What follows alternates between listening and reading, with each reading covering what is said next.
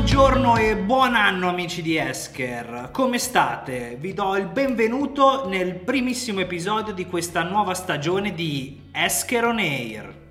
Per iniziare al meglio la stagione 2021 vorrei approfondire una caratteristica della nostra soluzione di cui andiamo particolarmente fieri. Sto parlando di dashboard e KPI. Ma partiamo dall'inizio e per spiegare il tutto nella maniera più chiara possibile ho deciso di invitare qui Riccardo Signori, Business Development Manager. Ciao Riccardo, come stai? Ciao Riccardo, tutto bene? Ti ringrazio. E tu? Anch'io, grazie, anch'io. Dunque Riccardo, per farci strada nel tema del giorno, partirei col porti la seguente domanda. In base alla tua esperienza, quanto è importante avere controllo e visibilità sulle prestazioni complessive dei processi aziendali? Bene Riccardo, direi importantissimo ovviamente. Se l'azienda monitora costantemente i processi e le prestazioni, si crea un ambiente di lavoro molto collaborativo, le persone lavorano meglio e rendono di più quando possono basarsi su informazioni chiare e concrete. Non fa una piega, ma scendiamo un po' più nel dettaglio. A tuo avviso, Qual è la forza delle dashboard Esker? Intendi oltre al design accattivante?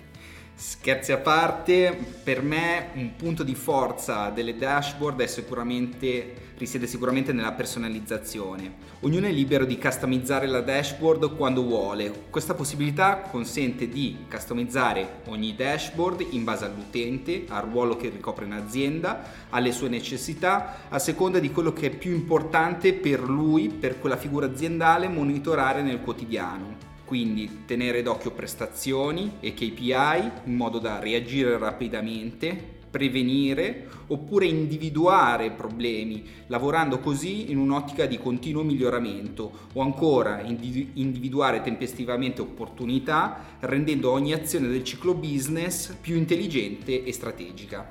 Vogliamo fare qualche esempio ai nostri ascoltatori di quali KPI possiamo monitorare?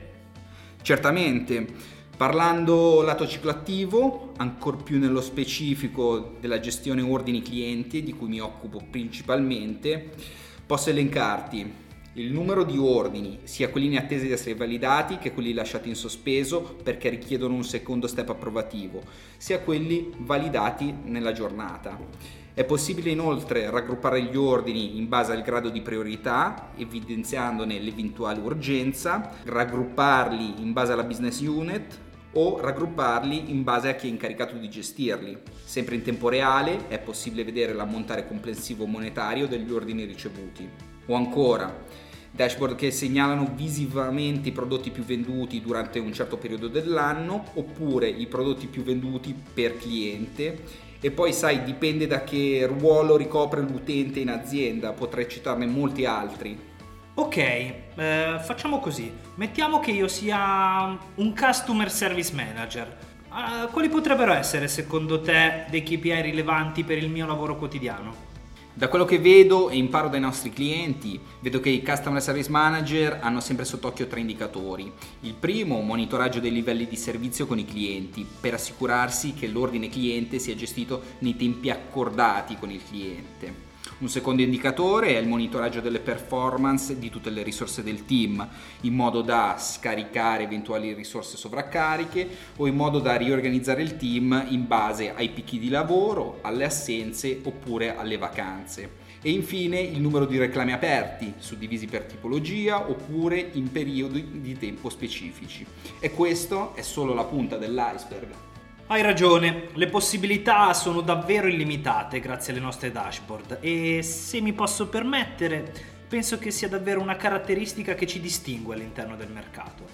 Bene, eh, grazie mille Riccardo per il tuo preziosissimo tempo e spero vivamente che ritornerai presto nei prossimi episodi. Grazie a tutti per l'ascolto, alla prossima puntata di Esker On Air. Bene amici, come sempre, qualora aveste dubbi o semplicemente vorrete approfondire questo tema, vi invito a contattarci e a lasciarci un commento sulle nostre pagine social Facebook e LinkedIn Esker Italia, sul nostro blog blog.esker.it e infine sul nostro sito www.esker.it. Direi che anche per oggi abbiamo parlato abbastanza e come sempre ci vediamo alla prossima puntata di Esker On Air. Ciao a tutti!